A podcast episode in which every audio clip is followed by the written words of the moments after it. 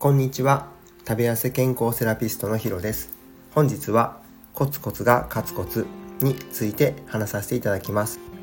このチャンネルは理学療法士歴20年の医療の知識と自分自身が何度もダイエットに失敗して1年で12キロ痩せてキープしている経験をもとに健康的に食べて痩せられる方法を発信しています。タイトル通りな内容なんですけど何事においても言えることだと思うんですけどダイエットにおいては特にその積み重ねコツコツ積み重ねていくってことが本当に大事なことだと思っていますいい習慣を積み重ねていって食べ過ぎを防いで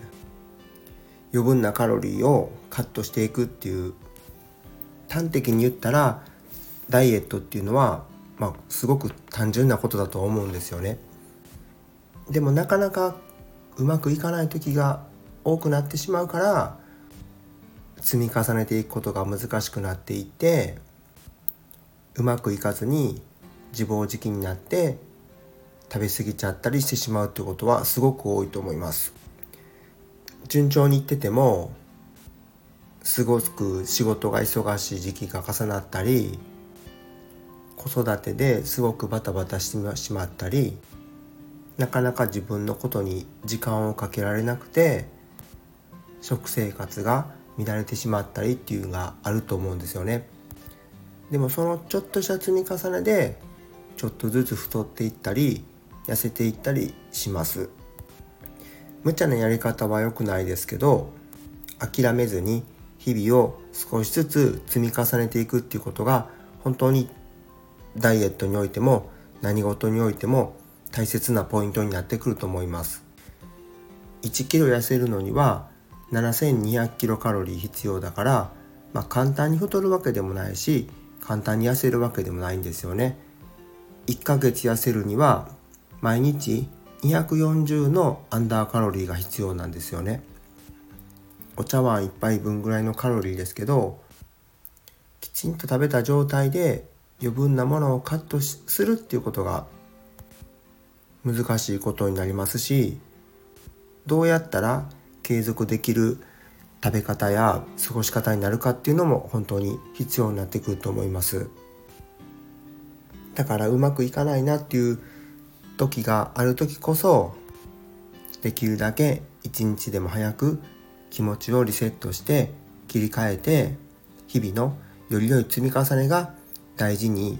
できていって結果につながっていくんだと思ってダイエットに向けて取り組んでいってもらえたらと思います。はいそれではコメント返しをさせていただきます。第25回のずっと継続できるダイエット方法ですか？に2件コメントをいただいています。三田さんです。いつもありがとうございます。続けることを前提にダイエット方法を考えるって大事ですね。早く万全の体調になることを願ってます。三田さんありがとうございます。続けられる方法じゃなきゃリバウンド率が高まっちゃいますよね。おかげさまで体調はだいぶマシになりました。元気が一番だと痛感しています。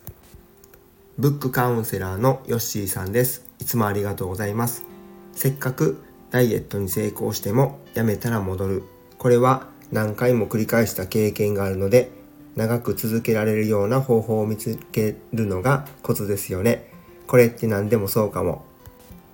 何度も繰り返しご経験済みなんですね。継続できる方法こそがその方にとっての成功なやり方だと考えております。本当に何事においてもですね、きっと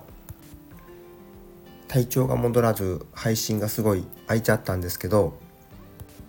まあ、今回の配信のテーマでもあるようにもちろん継続できるようにするっていう風にするのが一番大切なことなんですけどダメだったからやめちゃうんじゃなくてダメだったりつまずいたりしちゃったからこそどうやったらできるのかなとかちょっとやり方に無理してなかったのかなとかいい意味でその現状を見直すきっかけにしたらいいんじゃないかなって思います。ちょっと言い訳っぽくて説得力もないんですけどだからこそという気持ちを込めて配信させていただきました。これからもダイエットのことや健康について配信を行っていきますので面白かったらいいねためになったと思ったらフォロー質問があればコメントをいただけると嬉しいです。それでは今日はこれで失礼します。また明日。